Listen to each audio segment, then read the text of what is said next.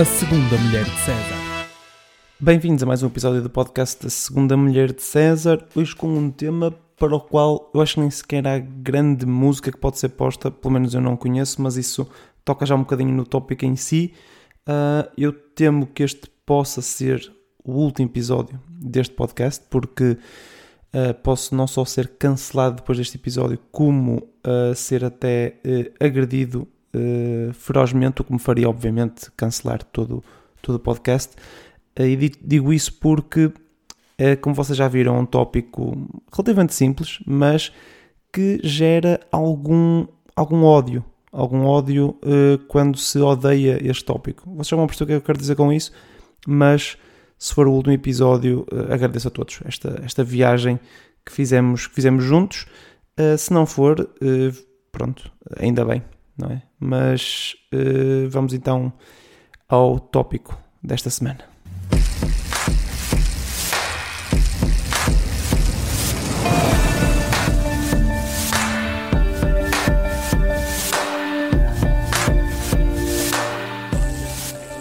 Eu disse que este poderia ser o último episódio um, porque é sobre ciclismo e uh, a minha opinião sobre ciclismo pode ser um bocadinho polémica para quem gosta de ciclismo uh, e por isso, como eu sei que quem gosta de ciclismo gosta muito de ciclismo, uh, posso ter alguns, alguns problemas. Eu tenho alguns amigos que, que estão nessa situação de gostar de ciclismo e por isso espero que ou eles não ouçam ou que esqueçam que ouviram, não é?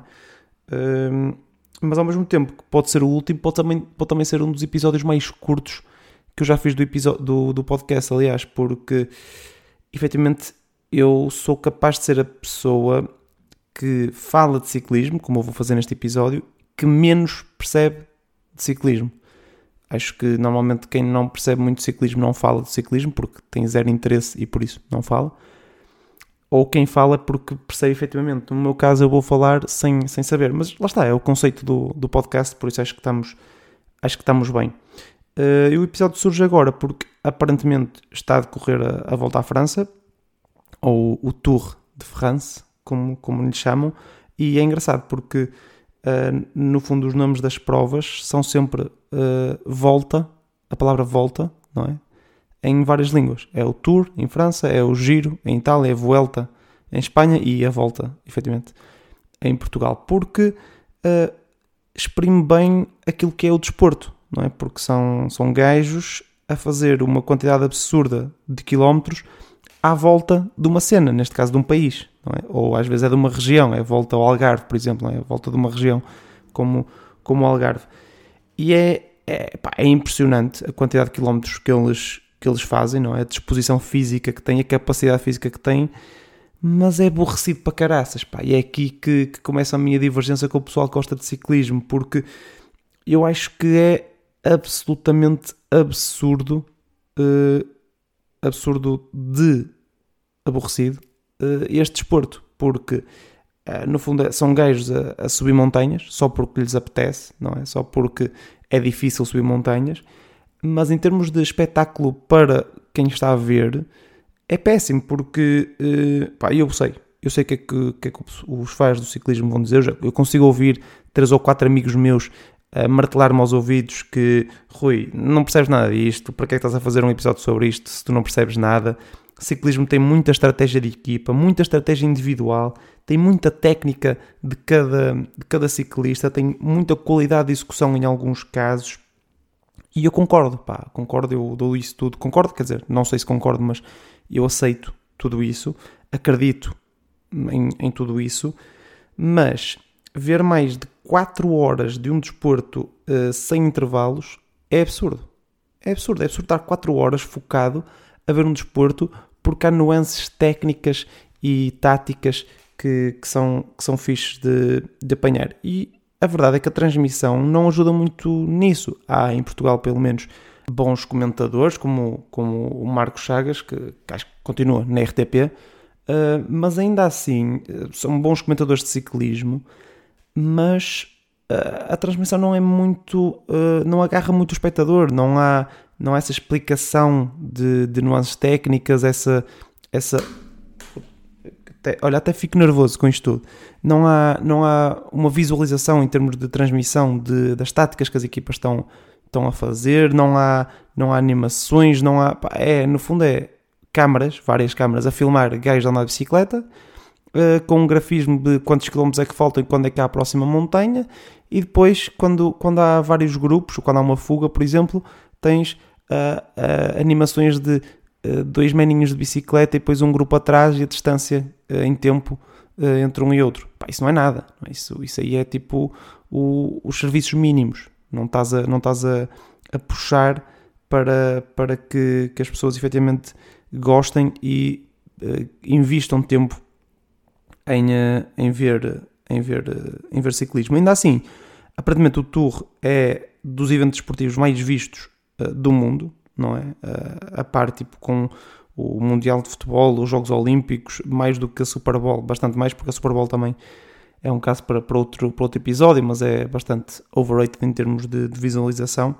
Mas é inacreditável como é que há tanta gente a ver, a ver ciclismo sendo aquilo tão, tão aborrecido. Eu achei que aquilo é em todos os canais, em todos os países, e há sempre pessoas a fazer zapping e a partir do momento em que passa naquele canal conta como uma visualização. Para mim tem que ser, porque uh, de outra forma não, não faz uh, qualquer sentido. Uh, podem dizer também que o ciclismo consegue ser o único desporto que é tão aborrecido que o jogo um jogo de computador de gestão desse desporto é mais interessante do que o desporto em si. Eu, por exemplo, sou grande fã de, de futebol e não troco ver uma final da Champions League por jogar FM, jogar Football Manager. Mas mais rapidamente eu passava 4 horas a jogar Cycling Manager do que a ver a volta à França. Sinceramente. Uh, isto também porque o Cycling Manager é dos melhores simuladores de gestão, ou melhor, se calhar como simulador não é assim tão bom, mas é dos melhores jogos de gestão desportiva que, que existe, também dos mais antigos. Está, está bastante bem feito. Até, pronto, agora falei nisto, vou ter que, vou ter que ir jogar e já, já, pronto, já, já fui, não é? Já, já perdi, já perdi para, para, para um jogo. Vou ficar viciado durante, durante semanas nisso. Mas é muito melhor do que estar viciado na volta à França, porque é, é mais interessante, as nuances técnicas são mais explícitas e uh, técnicas e táticas, estou sempre a dizer técnicas, mas na verdade são mais nuances táticas do que do que, do que técnicas. Um, acho que, que é incrível como, como um desporto consegue sobreviver assim, porque no fundo, para além dessas nuances táticas que uh, o comum dos mortais não consegue, não consegue apanhar, há ali uma barreira de conhecimento do desporto que, que é difícil ultrapassar começando a ver ciclismo. No fundo, uh, essas 4 horas interessam para ver quem é que chega ao fim e faz o sprint final. Porque o sprint final, obviamente, é sempre interessante quando, quando chegam em sprint é sempre engraçado, uh, mas tirando isso, são gajos a passear. Ok, às vezes há paisagens bonitas, tanto, tanto no tour como, como nas restantes voltas. Uh, no giro, por exemplo, há, há, paisagens absolutamente deslumbrantes do, de Itália, mas é muito isso, não é? É teres um helicóptero a filmar paisagens e gajos a passar de bicicleta lá em baixo. Uh, mas pronto, para além disso, há a questão sensível do, do doping, não é? Que acho que não, não, podemos, não podemos fugir a isso. Temos num episódio de ciclismo não se fala de doping, pá, sei lá, é como é como no, num episódio de, de supermercados não se fala do Lidl, não é? Acho que é basicamente a mesma coisa, não é? É, pá, é, o, é o pão nosso cada dia, é, é, a coisa mais conhecida, mais falada do desporto. Uh, o, o, ciclismo tem um problema gravíssimo com, com doping. Eu acho que as pessoas gostam de acreditar que teve um problema gravíssimo com, com doping e agora já não tem, mas que continua a ter porque é impossível. Para mim é impossível, é humanamente uh, impossível encarar uma prova de 3 semanas com apenas 3 dias de descanso pelo meio, em que tens de fazer 3.500 km de bicicleta sem tomar nada. Não faz sentido. Não faz... Como é que tu sequer tens coragem de te meter em cima de uma bicicleta para fazer durante 3 semanas 3.500 km sem, sem estar completamente uh, dopado. Não, não faz qualquer sentido uh, e por isso ainda bem que há, que há doping, porque senão não haveria ciclismo, na minha opinião. Um, mas uh, podem também dizer que, obviamente, há muito doping, mas há um, há um tipo de doping que eu não tenho certeza se é considerado doping ou se é só ilegal por cenas mas que é extremamente inventivo. Eu acho que isso também mostra que as pessoas, quando é para fazer batota, são criativas. Eu acho que isso é de louvar também. Uh, que, é, que é o caso das transfusões de sangue, porque não sei se vocês estão a par, mas é uma curiosidade interessante sobre ciclismo. É a coisa que eu mais gosto de dizer quando alguém começa a falar de ciclismo, porque é a coisa que eu sei mais interessante sobre, sobre isso. Um, ehm, que uh, alguns, alguns ciclistas o que fazem é meses antes de, de ou semanas antes de, de, provas, provas importantes como, como o Tour, por exemplo, fazem estágios em eh, altas altitudes, em montanhas, não é? Fazem estágios de, de preparação e, eh, como estão a fazer estágios em, alta, em, altas altitudes, em que há pouco oxigênio, o sangue, o sangue deles eh, adapta-se e aumenta os níveis de cenas, glóbulos vermelhos, whatever, torna-se muito bom a transportar oxigênio, ou seja, para conseguir o pouco oxigênio que existe, que seja efetivamente transportado para, para as células. E por isso o sangue fica muito rico uh, nesse, nesse sentido. E por isso aquilo que eles fazem é, fazem esses estágios, retiram sangue, é? tiram sangue, como se, fossem, como se fossem dar sangue, é? tiram sangue, e depois, uh, antes das provas uh, oficiais, fazem transfusões de sangue, deles próprios. É? Eles retiram quando estão a fazer o estágio e depois injetam o seu sangue antes das provas, porque estão a injetar sangue altamente rico que vai ajudar uh, a, que, a que tenham uma performance melhor em termos de, de levar oxigênio às células, que é crucial numa prova deste, deste género. Eu não sei se é doping ou não, uh, não sei se deveria ser doping ou não, sei que acontecia isso com transfusões de outras pessoas, é? tinham atletas a fazer esses estágios que pronto, tinham um tipo sanguíneo compatível com, com os atletas, com os atletas oficiais, e depois faziam as transfusões para esses, para esses atletas oficiais, isso percebo que seja ilegal. O teu próprio sangue, pá, não sei, não sei se, se deveria ser ilegal, porque é, no fundo é, é o teu próprio sangue, não é? Estás só a tirá-lo um bocadinho de tempo e depois a voltar a, a, a injetar. É, é tricky, mas é criativo, não é? Acho que, que é engraçado perceber que quando é para fazer batota, uh, as pessoas efetivamente pensam e têm, têm criatividade muito acima da, da média. Uh, um nome que é incontornável, uh, para além dos, dos clássicos portugueses, mas eu nem sequer vou falar muito de ciclismo português porque aí, acho que aí ainda, ainda é um terreno mais uh, minado, não é? Porque vou estar aqui a dizer nomes e depois vou-me esquecer de alguém e vou ser, vou ser minado, mas acho que há três nomes que são tipo incontornáveis, não é? O Joaquim Agostinho, que é a maior lenda de sempre do, do desporto português. Temos o Rui Costa, que foi, foi campeão do mundo. E temos agora mais recentemente o, o João Almeida, que, que pronto, tem brilhado no, no, ciclismo mundial, não é? Já leva, já leva algumas vitórias de, de, em etapas e, e, a lutar por, por grandes voltas, nomeadamente pelo, pelo giro. Uh, e acho que tem, tem um futuro, tem futuro risonho no, no ciclismo mundial.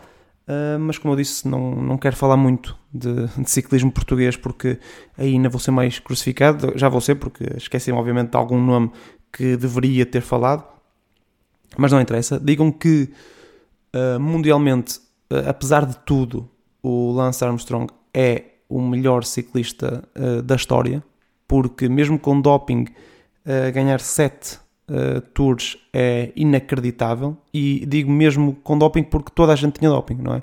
Aliás, eu acho que há, um dos, há uma, das, uma das provas que ele ganha que depois é retirada por causa do doping que, uh, melhor, todas, eu acho que as sete que lhe tiraram não foram atribuídas a ninguém porque tipo o top 7 tinha todo doping e depois vais atribuir ao oitavo classificado que se calhar nem fez um teste de doping eh, ou nem teve assim tantos uh, checkpoints de, de antidoping quanto, quanto os outros. É estranho, não é? Também dás um título ao oitavo classificado.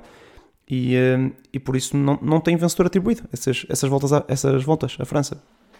E por isso, tecnicamente, continua a ser o Armstrong, porque todos com doping ele, ele venceu e ele era absolutamente inacreditável. Não é que eu, não é que eu tivesse visto uh, uh, nas provas, porque não vejo provas, mas, mas sim, era um, um atleta fenomenal uh, que claro, o, o caso do doping uh, minou completamente a sua, não só a sua carreira, mas também a sua a percepção histórica da sua, uh, da sua carreira.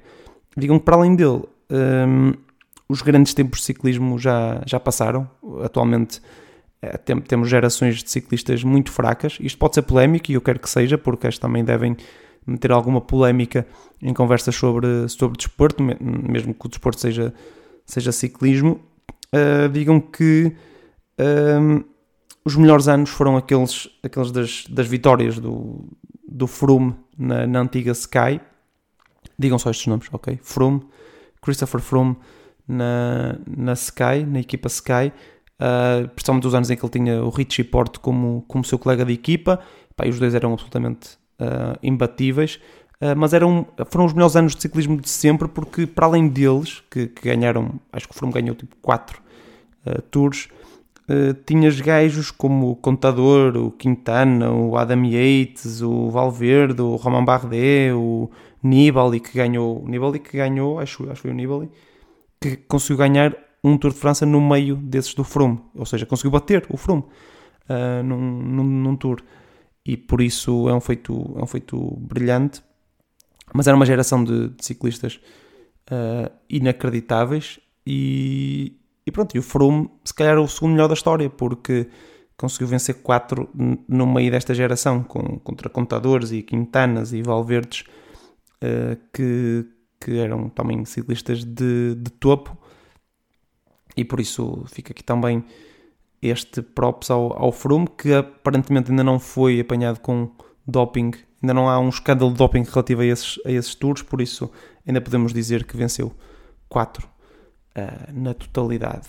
Uh, não tenho muito mais a dizer sobre, sobre ciclismo, por isso podemos passar já para, para o, o Smooth Operator. Acho que consegui não ser muito polémico e por isso não ser não vir a ser cancelado, mas se for também, olhem, é, é o que é. Não, não acho que, que devemos também, também explorar muito isto. Ui, o tema é Europa.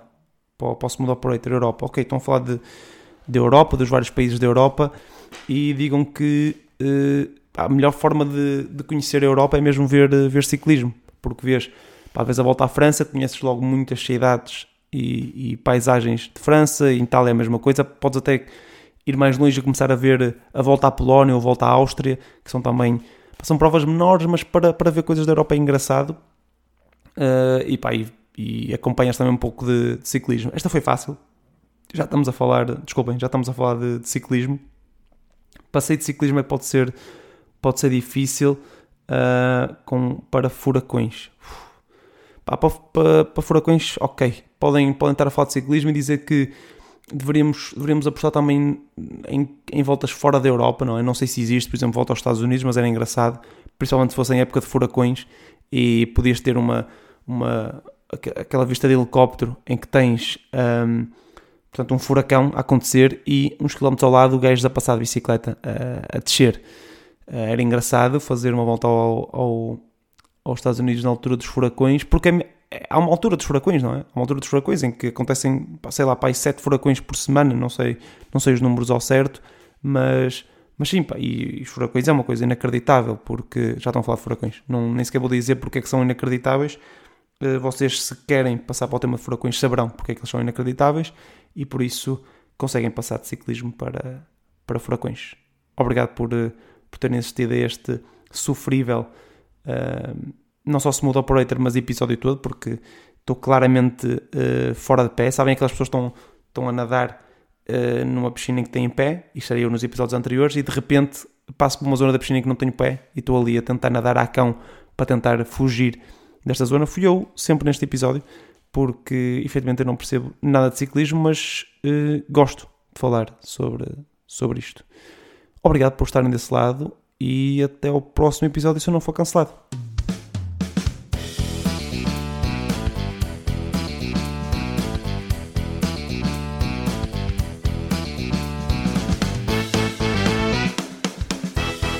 A segunda mulher de César.